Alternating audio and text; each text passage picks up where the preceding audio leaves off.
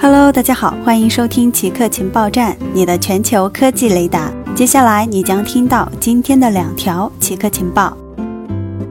：TikTok 将考验拜登立场。字节跳动的短视频应用 TikTok 即将熬过特朗普总统的任期，这家公司将初步考验拜登对中国科技公司的立场。特朗普总统去年要求字节跳动出售 TikTok 美国业务。他说，TikTok 构成了紧迫的国家安全问题，因为中国政府可以获取用户数据。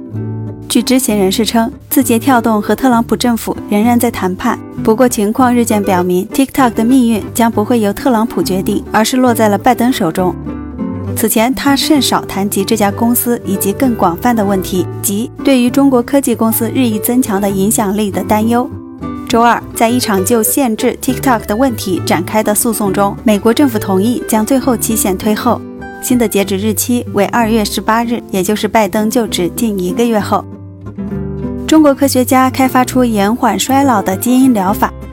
中科院动物所和北京大学的科学家开发出新的基因疗法，能逆转小鼠的部分衰老效应和延长寿命。这些发现可潜在用于人类衰老治疗。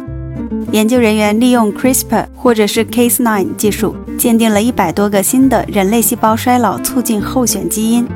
其中组蛋白乙酰转移酶的编码基因 Kate7 排名最高。他们发现，消除 Kate7 可有效延缓细胞衰老，而过表达 Kate7 则会促进细胞衰老。在对小鼠的实验中，研究人员发现，静脉注射靶向敲低 KAT7 的 Cas9 慢病毒载体，可以减少衰老小鼠肝脏中衰老细胞的比例，显著降低血液中促炎因子的水平，改善小鼠的健康状态，延长生理性衰老小鼠和早衰症小鼠的寿命。以上就是本期节目所有内容，固定时间、固定地点，我们下期再见。